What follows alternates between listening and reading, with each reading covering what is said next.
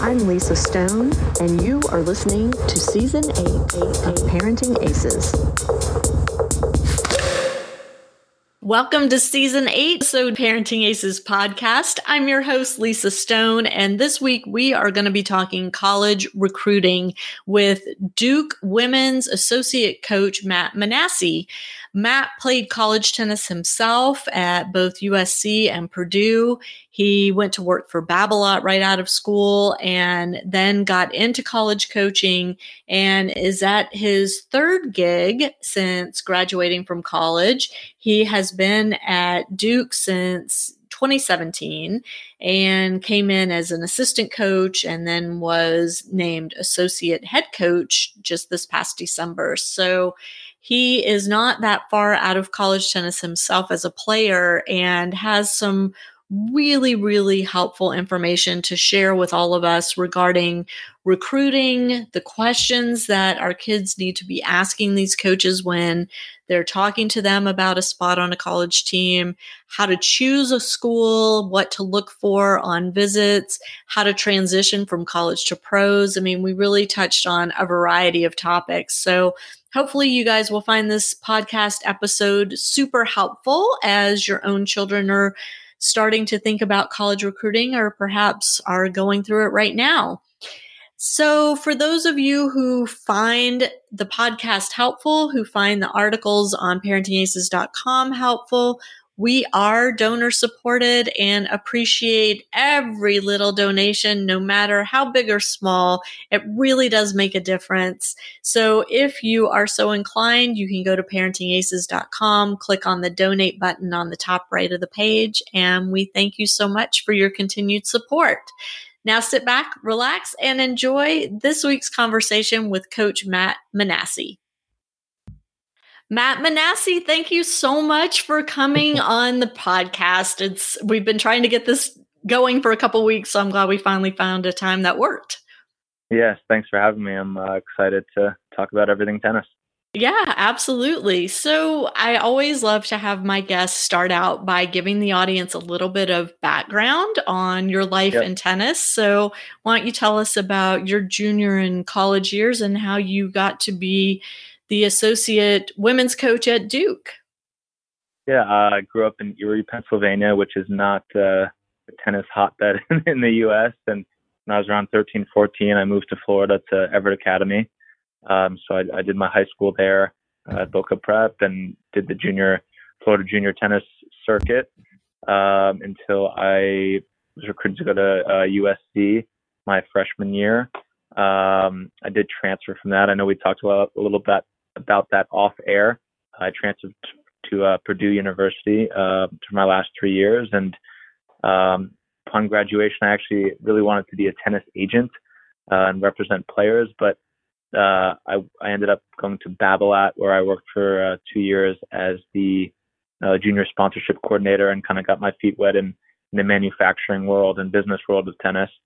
Um, and then it hit me one one one recruiting event where I went to NCAA's in Illinois, where I really missed kind of being on court and being on that end of the sport. And I got back into coaching where uh, I went to Wisconsin for a couple of years, then Oklahoma State, and uh, now here at Duke. And on the women's side the whole time? Yes, on the women's side the whole time. Interesting. And so, what drew you to the women's side of the game? Um, well, growing up, I mean, in, in Erie, my first coach and, and my coach all through uh, you know, until high school was a female coach, uh, Kelly Irvin Masler. Uh, I have two older sisters as well, so I kind of guess I've been I've grown up uh, around a lot of females and I've had a lot of strong female influences. So I, didn't think coaching women would be anything different. Um, I was comfortable in that in that realm. So uh, and I, I was always a big believer at kind of staying, keeping your brand strong. You know, I went to USC went to Purdue, worked at Babolat. I, I didn't want to kind of go the mid-major route. I, uh, Wisconsin was a strong name, a strong brand, um, and it felt like a good opportunity to get into the game uh, in, in, a Big Ten university, Power Five university, and um, you know I, I, I really liked uh, everything that Wisconsin stood for, so uh, it was a good place to start. And talk about that time where you were making the decision to transfer after your freshman year because I think this is something that we don't talk about all that much in in the realm of junior and college tennis, but transferring is a pretty common event that happens uh, on both the men's and the women's side of the game.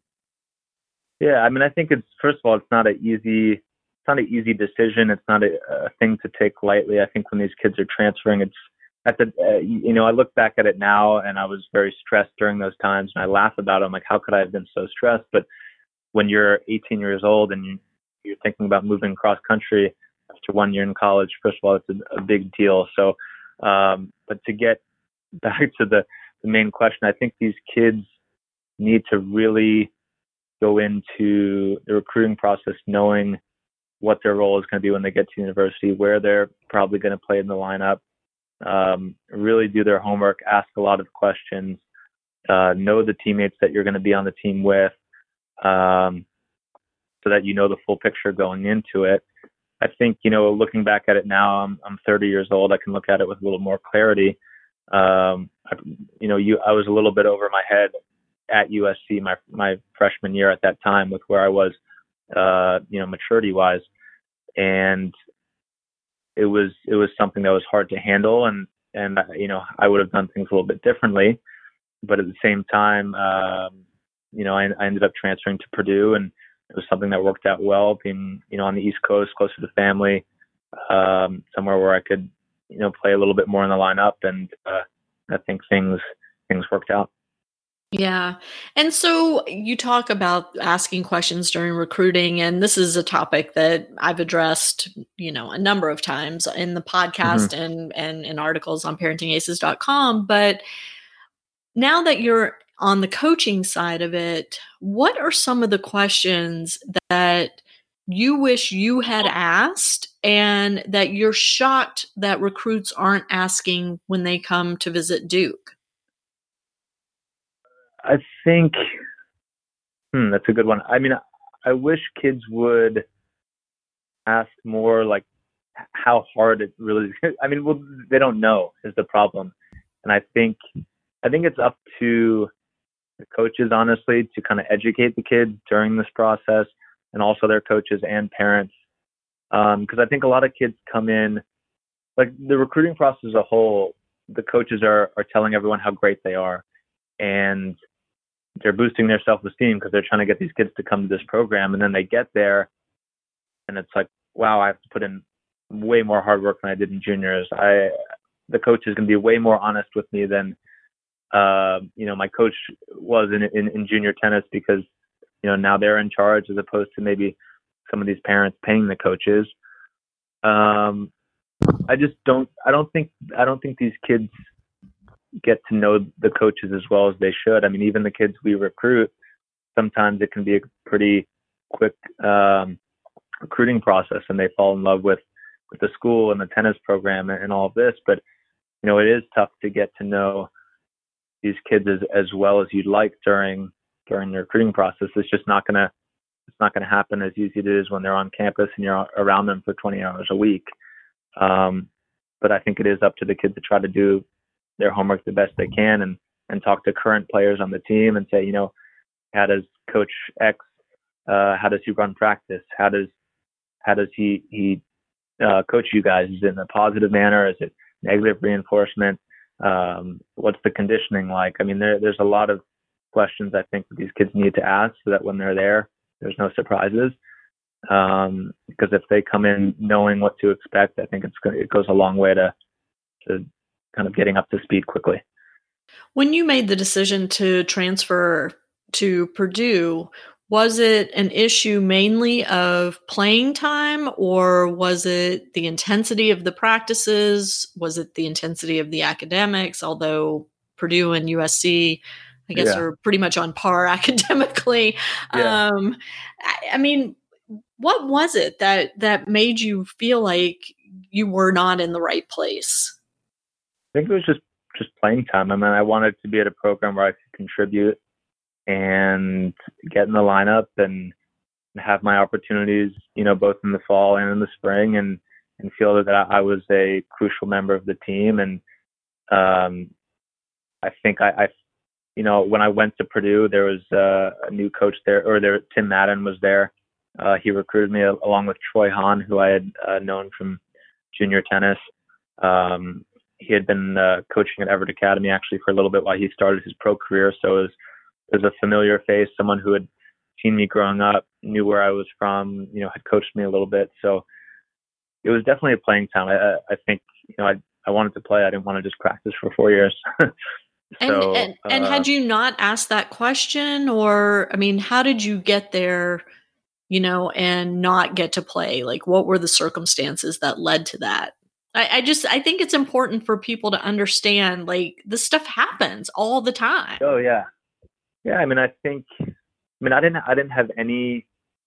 I mean, I didn't have any uh, family members that played uh, NCAA athletics. You know, like D1 college sports, anything. My sister dove at Johns Hopkins, but that's a, a little bit different. And coming in, you know, I, I was a recruited walk on essentially at USC, but you know, I was on the same recruiting trip as Robert Farah. So in, in my mind, I was like, okay, I'm, you know, I'm, I'm, getting paid for to go come out here on a recruiting trip. You know, Rob, obviously Rob had way better credentials going into it than I did. Um, but in my mind, you know, you're 17, 18 years old and, you know, you're thinking, okay, I, I'm going to come in, I'm going to be able to handle this. I'm going to be able to fight for my spot. And, um, you know, the, the level was probably a little better than I thought for sure. But at the same time, I think, I mean, going in, I, I think coaches already have it in their mind also where you're going to play or where you're not going to play. And I think I played into it a little bit in terms of kind of how, how comfortable I felt there early on. Um, yeah, it does happen. I just don't, I don't think, I think it's a coach's job as well. Like if, if we were to recruit a walk on here at this point, I think it would be pretty clear and I'd tell them right away, look, you're coming in as a walk on. It's going to be very hard to make the lineup here. You know, if if if you do well and you're you're you know we're going to give you all the chances we can in the fall, and if you're beating beating guys or beating girls, um, you're going to get these chances. But I think you have to be really upfront um, with the kids in the recruiting process. Otherwise, you know, if you have a certain expectation and theirs is different, you're obviously going to butt heads, and it's not going to be be right for anyone. Right. Do you remember what your fall was like freshman year? I mean, in terms of fighting to get in the lineup. Um, I do. I do. I mean, I I just from. I mean, there there's there's various things I remember. I don't think not everyone played uh, fall tournaments. We so the whole team wasn't given the opportunity to play fall events. I played a couple like men's opens in the area and stuff like that, but um, you know, other than you know, maybe a doubles event. I didn't play any singles events, um, like ITA singles events at all. Uh, it was just practice sets and all of that. So um, it was a little bit different than, let's say, my next fall at Purdue, where everyone on the team did play um, a lot of different different fall events. Mm-hmm. And I think that's an important question for recruits to ask sure. the college coach. You know, who goes sure. to the fall events? Does everybody go? Right. If, you know, how do you make that decision? What if I don't yeah. get to go? Am I still going to have a fighting chance of getting in the lineup? Right. And yeah. these are questions I mean, I that, I, yeah. as a 17 year old, it's hard to ask an adult these things, right? I mean, yeah. You know, I, mean, I think I was, I mean, I was, I was naive to a lot of it. I just frankly didn't I mean, I didn't know the level of, I didn't know what a top five team looked like. You know, I didn't know what, you know, top 300 players in the world look like and train with uh, on a regular basis. You know, and I think until you get in it, you don't really know. But it, it is definitely up to you know us as college coaches to educate these kids coming up the best we can because you know eh, all these kids that we recruit, whether you're at Duke or USC or Purdue or you know, uh, uh, mid-major, anything, whatever, whatever kid you're recruiting, for the most part, they're like they're the they're the big fish in their pond. You know, mm-hmm. they're the they're the best kid, and they they come there not really knowing what to expect, and it's it's it's a it's an individual sport, and then you get you get there, and now you're compared to teammates. You're you don't it's not your private coach anymore. You know, you have two coaches for eight kids, and it's just uh, it's a different different vibe for sure. Right. Well, Matt, what what of those lessons that you learned from your own personal college tennis experience have you brought to the table now that you're on the other side as a coach? Um, I mean, I just I know the struggles that I had as a player. Um, I understand the moments of pressure, the moments of feeling overwhelmed, and and I feel that I'm more able to help these girls through those moments, um, whether it's on court or off court. I I think I'm a very, I mean, I, I like to motivate from a positive standpoint, um, positive reinforcement, and I just feel that I think a lot of these girls come in and and they have so much that they can improve upon, and I just feel that if they can see that and that they know that they can continue to improve over and over, that they can get to a high level. And I think I see some other coaches that kind of put ceilings on players and and you know they can only be they can only play four in our lineup. They can only play six. They're, you know they're going to purely be a walk on, and I just don't think that's fair. I think these uh, if you really put your effort into these kids and and show them that you care that they can um, kind of surprise you and, and go a lot further than than they think. If they can push through some barriers and, and become tough, that uh, you can have a, a happy and successful college experience. So it sounds like you're the type of college coach that is committed to helping your players continue to improve during their time sure. with you at Duke. There aren't, sure. I mean, there, there are other coaches out there that feel like they just want to recruit finished products. They're not in right. the, the tennis development space. They want to just be in the compete and win space. yeah. How I mean I think it's it's a, it's a sorry to, to no, go ahead. out there. I mean I think it's a fine line. I think you know at, at Duke we're obviously not uh I mean everyone's using UTR now, but uh back in the tennisrecruiting.net days, you know, we're not going to recruit a four star player and all of a sudden expect, you know, that we're going to turn them into a blue chip. Obviously, we are trying to recruit the best possible kids that have had the junior accolades and, and have done stuff on the pro tour and, and can do it, but there is still so much more once they get here.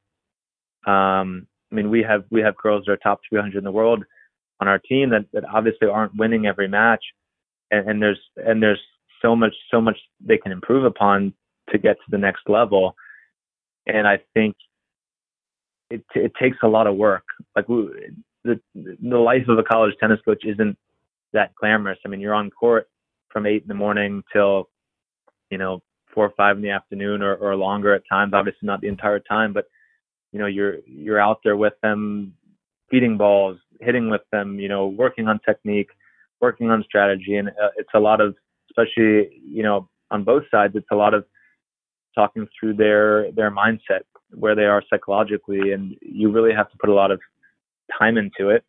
And I think there's, I think the coaching now in college is is way better than it was, you know, 15 years ago even. But I think there's a lot of coaches that come in and say, okay, we just have to roll the balls out and we're not going to have a lot a lot to do besides that. But it's really a full time job. It's a, it's a full commitment to these these players, uh, both on and off the court, to make sure that they're going to improve um, and enjoy themselves these over the course of four years. So, if a recruit is looking for a program with a coach that is focused on helping her develop further, mm-hmm.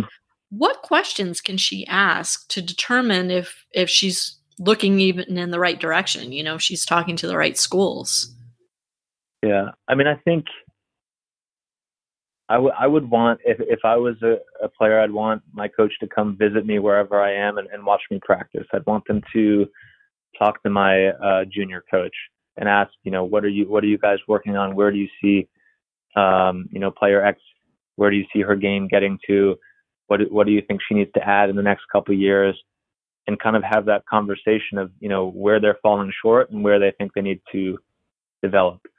Um, because coming in, I think both parties need to know, you know, obviously the goals of the player You know, do they want to play pro tennis? Do they do they just want to be the best college player they can be? But if that's the case, you can you can still become an amazing player just having, you know, being the best college player you can be is your goal.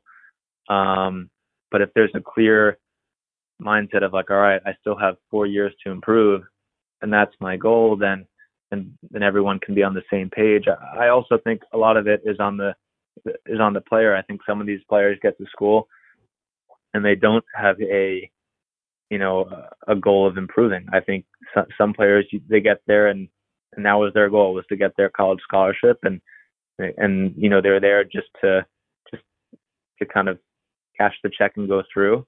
Um, and you need to definitely be aware in the recruiting process of you know what kind of player you want there and and uh, it's it's definitely it's a it's a hard recruiting is very hard and that's why it's getting so competitive uh, across the board.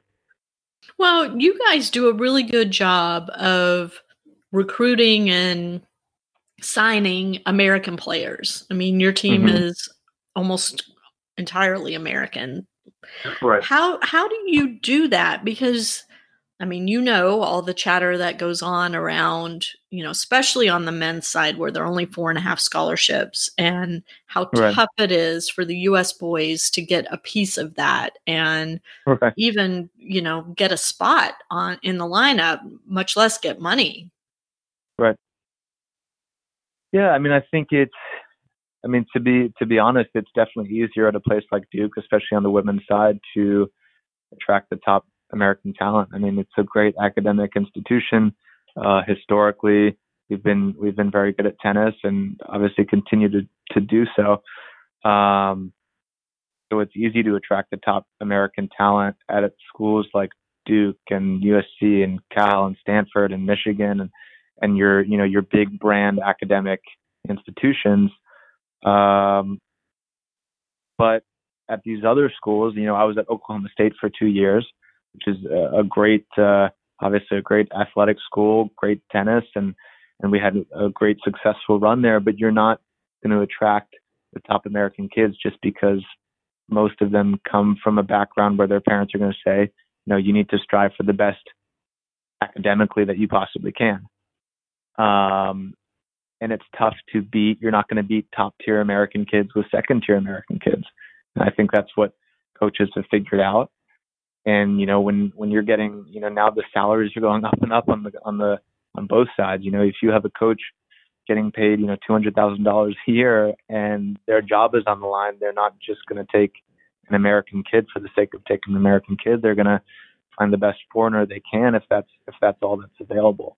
I think i think that's what you're kind of seeing. I think that's the trend. I also think there's a reason for it. You know obviously i'm a I'm a, a, an advocate for American tennis, and I, I want more Americans to play college tennis. But I think a lot of times you see foreigners coming in, and it's not just their level that's better, because I think a lot of times the level can be the same, but I think mentally they are just a little bit hungrier at times and a little bit more professional in terms of how they prepare um, for each day.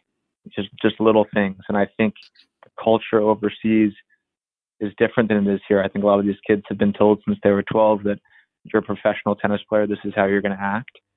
And that difference is pretty noticeable once they get to school uh, in their mindset. You know, they're not distracted by a lot of different things in the, the party environment and stuff like that.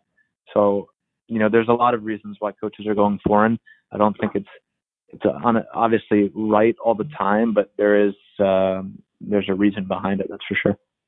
It's funny because I I've heard coaches saying that exact thing for years now. Mm-hmm. You know that the the kids outside the states come in, they're they're more mature, they're not necessarily better ball strikers, but you know but, they yeah, they handle yeah. all of the other stuff better.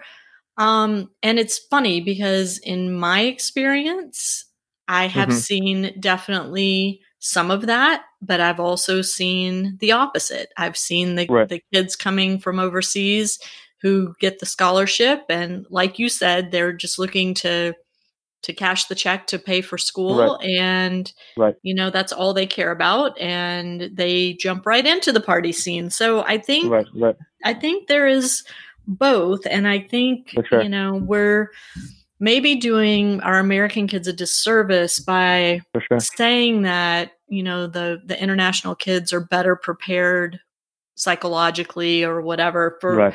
for the college experience. I I don't necessarily I mean, agree with that. I think there right. are definitely some. And I mean, I and I really I think I it's th- also like a culture it has to be said at each, at each program. I mean, obviously you look at you look at Ty Tucker at Ohio State on the men's side, and he has a full American squad that, and he's had it for years. For for 15 years now, they've been you know top five in the country, top 10 in the country every single year.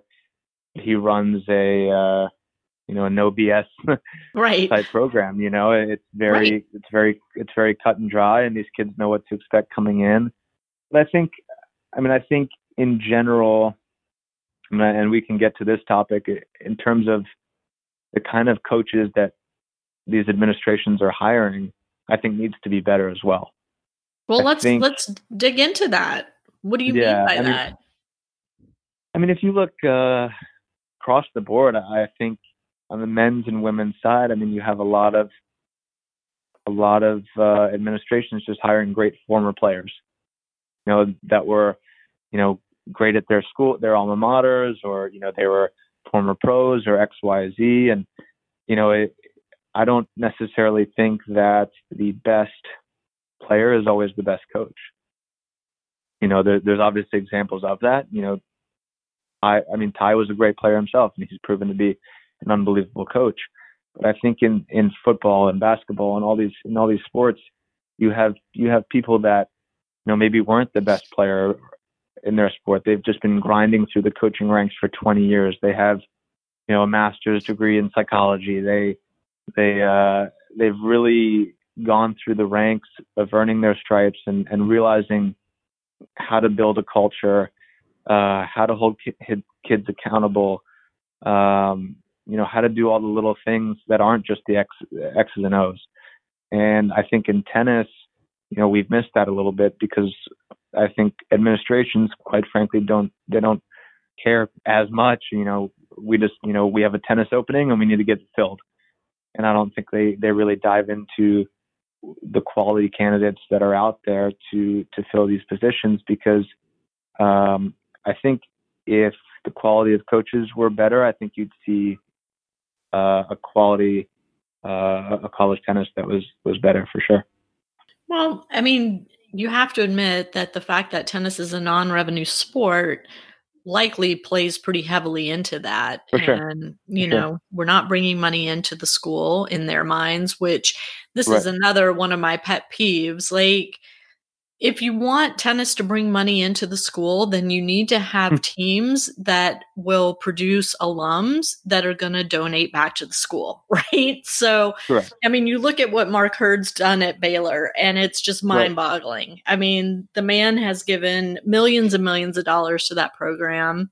Right. Um, you know they i mean they've got a former national championship coach leading the men's program now and i, I mean it's just yeah, I mean, it's mind-blowing and, i mean if you look and it's and i think it's things have changed though. I mean uh, i don't i don't know the exact numbers but i mean just on the women's side alone there there are many head coaches over $200,000 a year and i know that's not the multi-million dollar figures that are in football and basketball but these are significant amounts of money and the recruiting budgets are huge travel budgets are huge. I mean usc you know spent a lot of money to take both their men's and women's programs to australia. So yeah.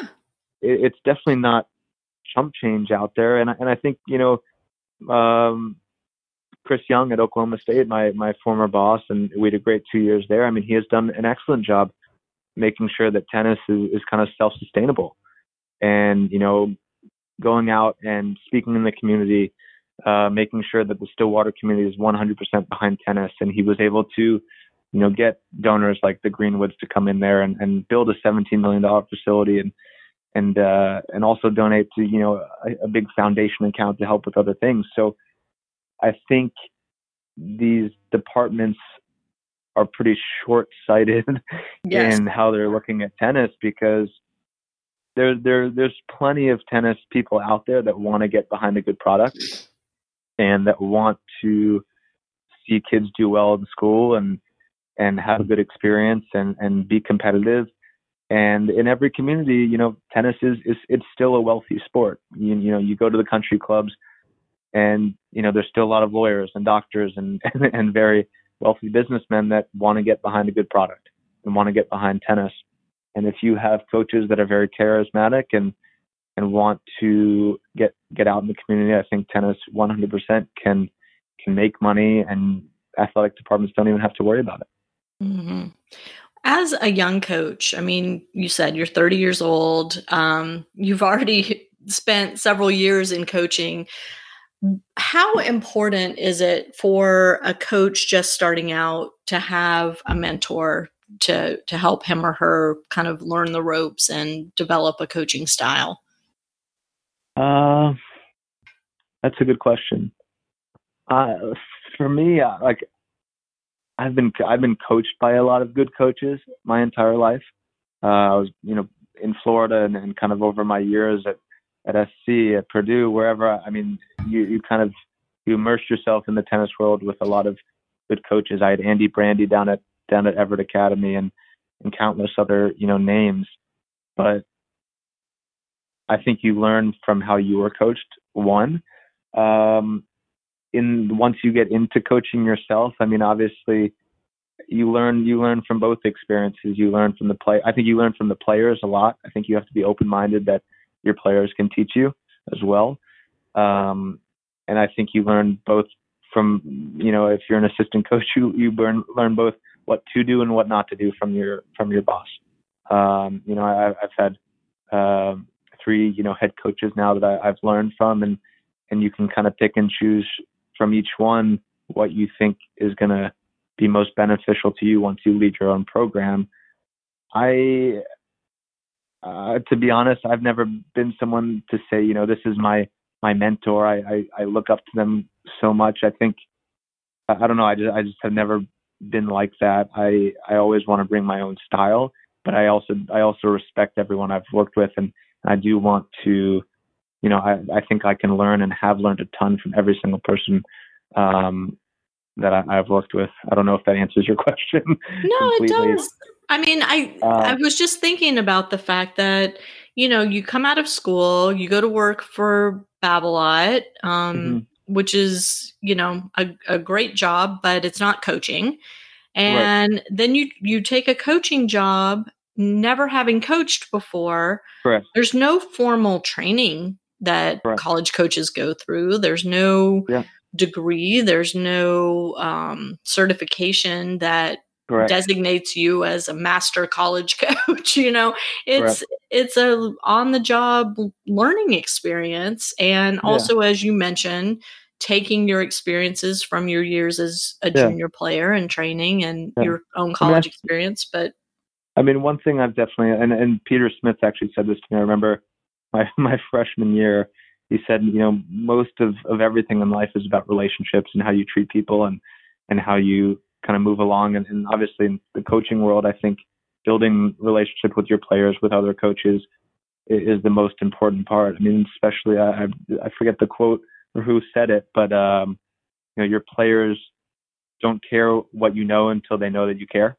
Right. Um, and that, and that's kind of been a, a big thing for me, um, in my, my journey so far. You know, they need to know that you're very committed, that you do care, that, you don't care about them just for the wins that they, they put on the court, but that, that you care about them as a person and, you know, stuff in their family life and all of that.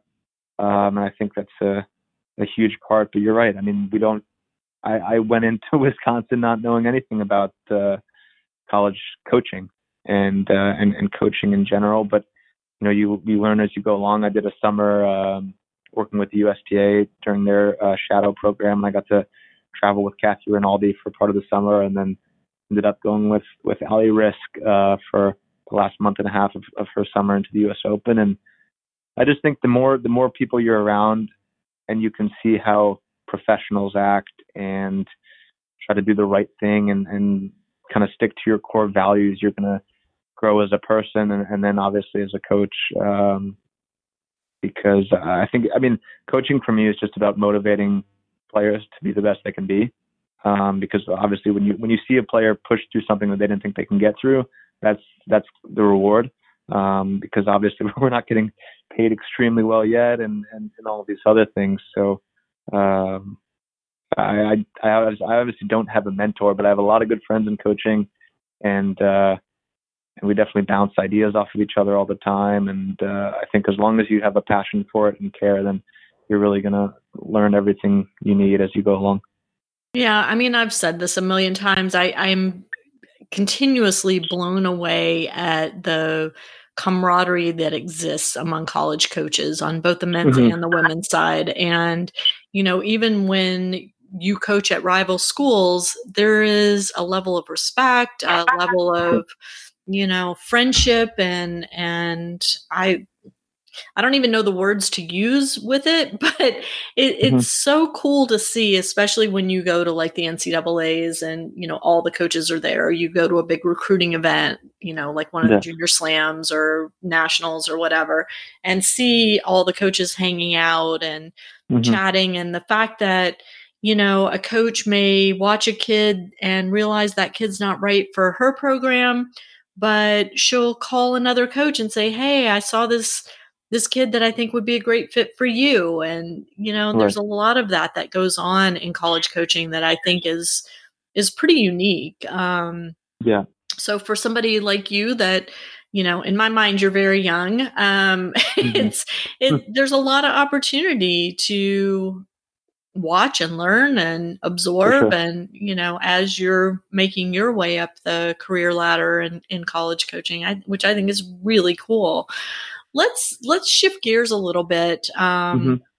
I want to really talk more about recruiting and okay. uh, this whole notion of PSAs not knowing what they don't know, and and and how the kids can do better and how the parents can do better through the recruiting process to make sure that they're winding up in a place that's a, a good fit not necessarily the fit because right. you know. yeah, yeah, there probably isn't one right. Yes. Yeah. Um i mean I, I just just thinking about it actually as we were talking about some other things i think where the problem lies a lot of times is the fact that both the kid and the coach the college coach ha- have one have one goal in mind in this process right? We're trying who are trying to sign a kid and they're trying to get get to the university. And a lot of times both are trying to get there as fast as possible. And I think that's where the the danger lies. You know, I, I think it's the same in in uh, in in anything in life. Like my my first job at at Babolat, for example. You know, when when I when I was offered the salary, when I was offered the conditions, it was just like, okay, yeah, I'm in you know, and and there was no further questions when I got there, and and the moving expenses weren't quite what what was promised over the phone, and you know the hours weren't what they said they were going to be, or, or X, Y, and Z. You know, then then for the next job, you're like, okay, now I can ask these questions. But then the third job, you're like, oh, there's questions from the first one I didn't ask. You know, so I, I think, right. I mean, un- unfortunately, a little bit of it is I mean, I there should maybe there should be a checklist that all these kids they ask a certain amount of a certain type of question. You know, where am I going to play in the lineup? Uh, what what are I mean, what are practices like? How I, I mean, what what do you think the solution is to it? Well, I mean, I, I yeah, I think exactly what you're saying, and I think we've certainly you know talked about the questions that that the kids need to be asking and that the parents need to right. be asking and um, you know, we have UTR as a tool now, and and to me, people who aren't using that, you know, that tool on on the UTR website where you can type in your own UTR and it'll pull up a list of schools where your UTR would be in the top six. I, I think that's such a great starting point for college recruiting, right? Um, yeah. It's no guarantee just because your UTR falls within their top six doesn't mean you're necessarily going to play, but at least you're going to be talking to schools where you have a shot. And you know, it's it's a great jumping off point, but then to ask the question point blank, where do you see me in your lineup? Now, I, I will say, Matt, and I, I think you'll agree with me, not every coach is going to answer that question honestly. Correct. No, you're right. I mean, I think we do. I think we do a good job of that, but I, and and sometimes you sometimes you're not able to answer it accurately. I mean, if I mean, there's there's there are all different kinds of recruits. I think sometimes a kid comes in, and you're like, all right, in your mind, 100% you're going to play top three. You know, like you're number one recruit in the country. You're obviously going to come in and play. Um, and then you have another kid who's you know on the cusp that they're going to be fighting for that five six spot. I think we always tell them that you know you're you're you're probably going to be around you know in the mix to fight for a spot but it, nothing's guaranteed. You're going to get all the opportunities. You're going to play every single fall event. You know, we're going to see how you do in practice against the other girls. And you know, if if you're winning matches and it's it's clear that you belong in the lineup, you're going to be in the lineup. Um, but I don't know if that happens at, at every place or or whatnot. Um, but it is it is something that these kids just need to to do their research on. You know, if they need to look. You know, are, are, all eight girls playing in the lineup every year? You know, are they are they moving things around? Is it just six girls playing? Um, is it you know a, a, is is it more seniors that are playing in the lineup each year, or is he allowing freshmen to get in, or, or what what's going on? But um, I don't know if there's there's an exact science to it. But these kids do. I, my advice for a lot of these kids who who do want to play um, and they they want to play every week would be to go to a school where you know you're going to play in the top 3 mm-hmm.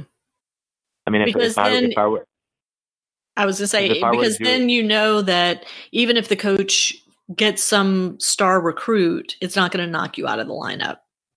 Correct. I mean, if you're if you're really wanting to play match matches each week and you want to get better, and and the only way to get better is by playing in competition. I mean, you could you could practice as much as you want with the best players, but the only way you're gonna, you know, get in those real match situations and handle the nerves and and compete under pressure is competing under pressure. And I think kids need to be realistic with themselves. You know, I need to get to a place where I'm going to be top three, and I'm going to get matches every single week because it's hard. And, and once you're at a place, let's say you go to a place where you think you're going to play five or six, and your freshman year you are seven eight and you don't play one match. Everyone else on the team is playing 30 matches, and you're just you're watching. It's really hard to ever come back from that. Right. You know, to first of all, like just to feel comfortable in a match situation, it's very hard after taking a year off from not from not doing it. And I, I think these kids need to be to think about that going in. That's for sure. Yeah, I mean, I think, you know, the stats of if you didn't if you weren't in the lineup your freshman year, your chances right. of being in the lineup sophomore, junior, senior year are slim to none. And Correct. you know, people I think don't don't want to look at the numbers, but the numbers don't lie. I mean, the numbers right. are they are fact, and um, I think it's really important to look at that. I you know, I also wonder about like the summer before coming in as a freshman. I know that some programs are really good about sending out, you know, what they expect of the incoming freshman. Right. This is what we want you to be doing. This is how many matches you mm-hmm. should get in. This is how, what you should be doing in the gym or on the track. And, mm-hmm. um, but not every program does that. And right. that's another one of those things that I feel like if the recruits ask for that information, and they mm-hmm. don't get it from the coach, that's that's a red flag to me. That Yeah, you're right. You know, that something's off. Or if the coach says, "Oh, you know, you just keep doing what you're doing, you're looking great." That's another red flag because as you and I were talking offline, some of these kids get to school freshman year and they are just in total shock at the intensity of the workouts sure. on the court and off the court. So, can you talk a little bit about that? Yeah, I mean, I, I, mean, I think I think I was I was right there as well. I was shocked with how intense everything was. With first of all, the amount of hours. You know, it, 20 hours doesn't seem like a lot, but, but at that intensity, it definitely is. And when you put uh, you know being away from home and and worrying about your own your own studies, your own you know transit to and from places, cooking some of your own meals, all of that it, it adds a lot. But for us, in terms of the training regimen, I think we're very open with our players coming in. You know, we tell them exactly kind of their our weekly schedule, and, and most most kids do ask that. You know, what what does your typical week look like? And we tell them, and and when when we get kids here on visits, um, they do meet with our strength coach.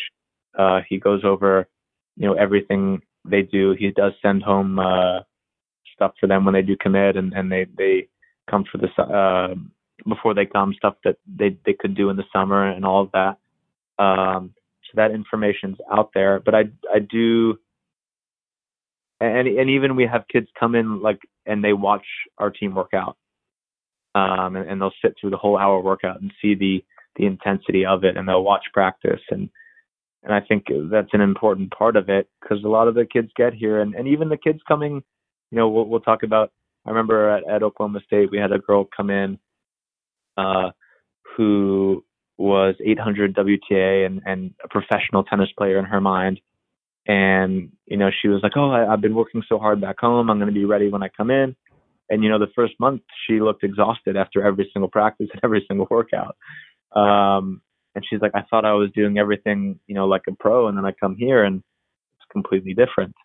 Um, so I don't know if I've gone on the tangent, but I do think that uh, I don't know. I, I think I think in general in the recruiting process, we as coaches need to be a lot more direct. We need to not tell these kids how great they are, and and kind of tell them the reality that when they get here that that it's it's not over once they get here. That it's just the beginning, and it's going to be very hard, and they're going to have a lot of commitment, and there's you know they're going to be held accountable, and um, it's it's not it's not easy uh, chasing after a dream and chasing after a goal. Like you're you're going to have to put in a lot of hard work, and it's not just fun. And and I think a lot of kids, you know, aren't uh, completely ready for that when they get to school.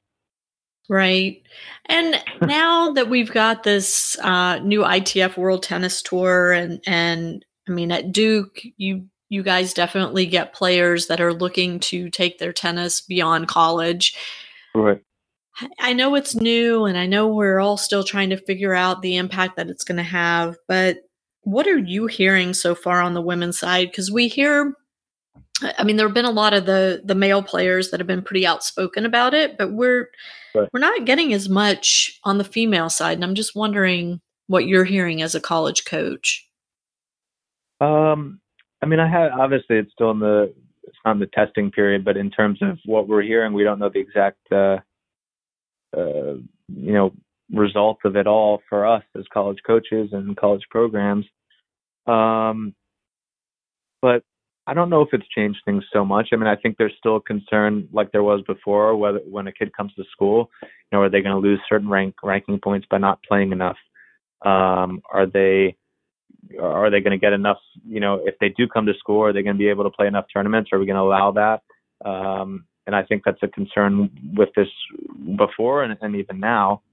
Um, in my mind, one of the things that the ITF Transition Tour has done has caused more, I think, will cause more kids to play junior tennis events, um, to play the Grand Slams and and play the you know the ITF Junior Tour, because uh, a lot of kids were just kind of foregoing that and playing pro right away. But with you know a certain amount of spots in these events for top 100 uh, junior players. I think it gives them that gap to you know play junior tennis and then have have that ranking be used for another year. Um, I mean, in my my philosophy has always been like if if you're top 200 in the world before school, then you should probably go on tour and, and, and give it a shot.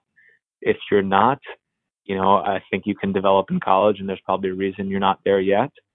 Um, but I, I think think a lot of these kids don't. In my mind, if you're gonna if you're gonna be a top 100 player in the world and, and make a living playing pro tennis, eventually you need to get to a certain level, and it's not going to matter whether you go to college or not. You know, mm-hmm. if you go to mm-hmm. college and you can become, t- if you're going to get to that level, and and even if it's after your freshman year, sophomore year, junior year, whatever, if you're if you're at that level, a college coach would be crazy to say, you know, I really think you should come back. It's it's going to be beneficial to you if it if it wasn't. You know, if you're ready to play in the slams and win, by all means go out there and do it. Uh, I think a lot of these some kids coming up are are delusional to the fact that it, it's very hard out there, and they they need a lot of improvements and they need to improve physically and mentally and and work on things. And I think college gives you the perfect background to do or the perfect opportunity to do that. I mean, the resources are all here. Um, I just hope kids see that. But back to your question, I have no idea what the transition tour will be like. I, I, that was a long way of saying I have no idea. I mean, I hope, I hope, I, I hope kids, I hope kids come to school still. I, I know there's a lot of college coaches that think it's going to hurt us and hurt the level. Um, I mean, in the short term on the men's side, I, I don't think it has. I mean, there's a ton of top three, four, five hundred players in the world currently in school. Um, but uh, who who knows? I mean, I, right. I think more. Yeah, who knows? who knows? Sorry. Yeah. Well, so one of the conversations I've had recently is about this whole idea of um, the college players taking time to go play professional events during the school year, and right. typically that happens in the fall, but we see it happening more and more in the spring now too. What are right. your thoughts on that as a coach when one of your team members says, "Hey, um, I'm going to miss practice this week, or I'm going to miss three match, three dual matches this week because I'm going to play this pro event in you know South America." Yeah, um, I mean, for us, so we, we had a we have a player right now, Maria Mateas, who played, uh, and Kelly Chen also played pro events in the fall, uh, mixed with college events um, as well. And you know, I, I I think it was beneficial uh, for both of them to see where they're at. And for us, we we we don't let anyone in the spring play pro events. It's not something that we do. I mean, so I mean, we want them to play every single. It's a it's a dual match season. You're supposed to be here for your team, and and I think that's kind of our philosophy on it, um, and how how we've treated it so far. Uh, in terms of seeing it at other programs. I mean, I, I, I don't know if I can't really comment on it. I mean, I know like Wake Forest allow, last year allowed guys to go play pro events during the year, and it was kind of understood that, you know, if if they dropped a match because of it or whatever, that it was okay because their long term goal was to win a championship, and hopefully that would get them there, and and it did. So I, I can't say that's wrong either.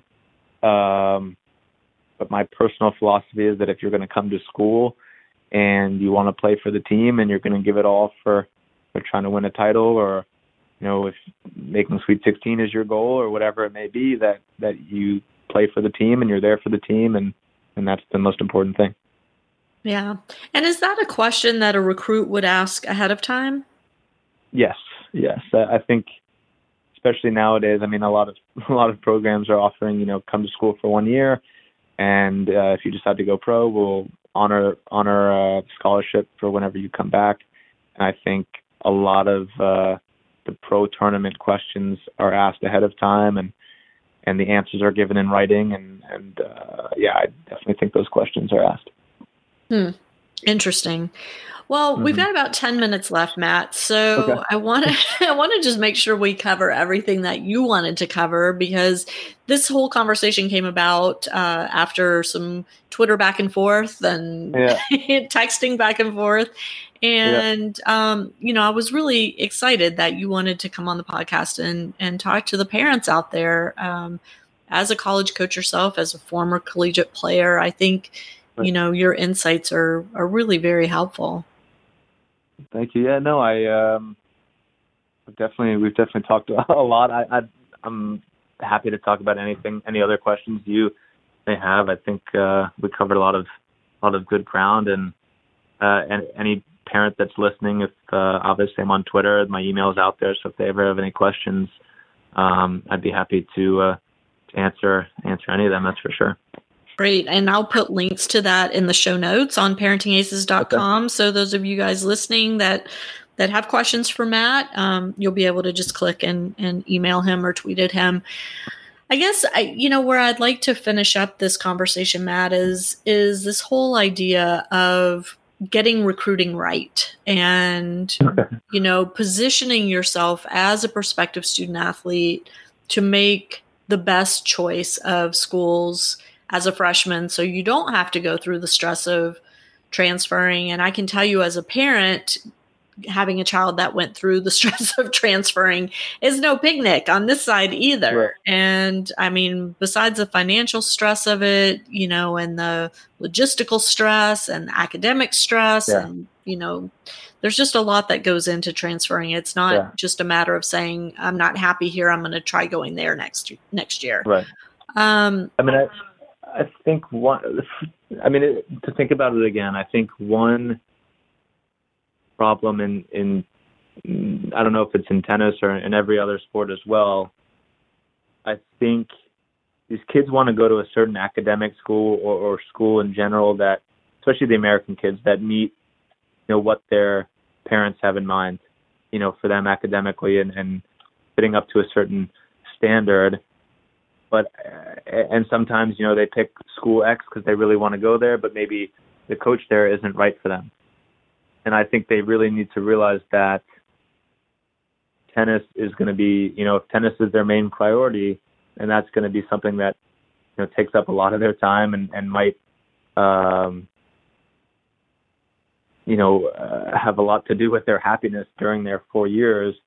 They really need to make sure that coach that they're going to and, and the team that they're joining and all of this stuff is is kind of more important than than the school and I think that's where a lot of kids fall short.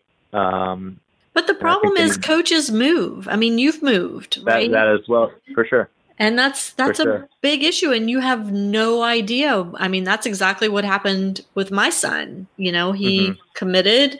Um, you know, knowing that the head coach was this person and the assistant coaches were these people, and right. he loved the assistants. And lo and behold, they right. both left the summer before he started his freshman year. So, yeah. you know, this stuff yeah. happens all the time. For sure. I mean, I think, I think obviously going somewhere where you're more comfortable with the head coach would be uh, would be a place to start, just because. Um, obviously assistants do do come and go a little bit more than the head coach. Um, but yeah, it it obviously isn't isn't an exact science. Um, obviously, being being comfortable with the teammates too. I mean, I remember on my recruiting trip to SC, most of the guys I hung out with on their recruiting trip weren't there when I when I got there. There were a lot of seniors that mm-hmm. actually graduated, so it was kind of a completely new dynamic um, once once I entered. So that that's a huge huge part of it too, making sure that uh, you're comfortable with the, the players on the team and that you can see yourself having you know meaningful relationships and friendships with those those people um, because they're the ones you can spend most of your time with. And obviously you know kids that uh, you know may or may not feel comfortable being close to home you know if, if that's something that's important to you then then you need to factor that in as well uh, and make sure that you know you have um, a support system around you that you feel that you can thrive in and uh, it's it's definitely something to be aware of going into it. And those are questions that you can ask of the existing teammates too. You know, sure. like I mean, you know what what's what's the vibe around here? I mean, is this yeah. a you know a touchy feely kind of team where we all hang right. out together and right. you know go bowling or whatever, you know, play right, video games after practice, or is this the kind of group where we're together on the court and then we don't see each other, you know, the rest of the time? And and I think that's um, you know you can get some really good information both from the existing team members and also reaching out to people that did graduate a year or two ahead um, right.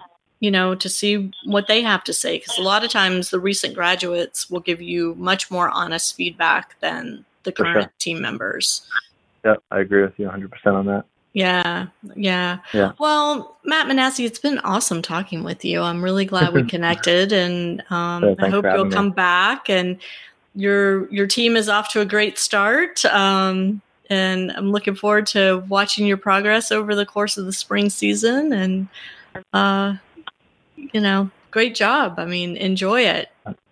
Thank you. I really appreciate you having me on, and uh, yeah, definitely look forward to coming back at some. And uh, yeah, if anyone has any questions, I'm definitely here to here to help. So thank you so much again for having me on. Fantastic. And to my audience, thank you so much for tuning in. We will catch you next time on Parenting Aces. I'm Lisa Stone, and you've been listening to the Parenting Aces podcast for tennis parents by a tennis parent. If you like what you've heard, I hope you'll share the podcast with your tennis community. For all the information you need to navigate the junior and college tennis journey, be sure to check out parentingaces.com.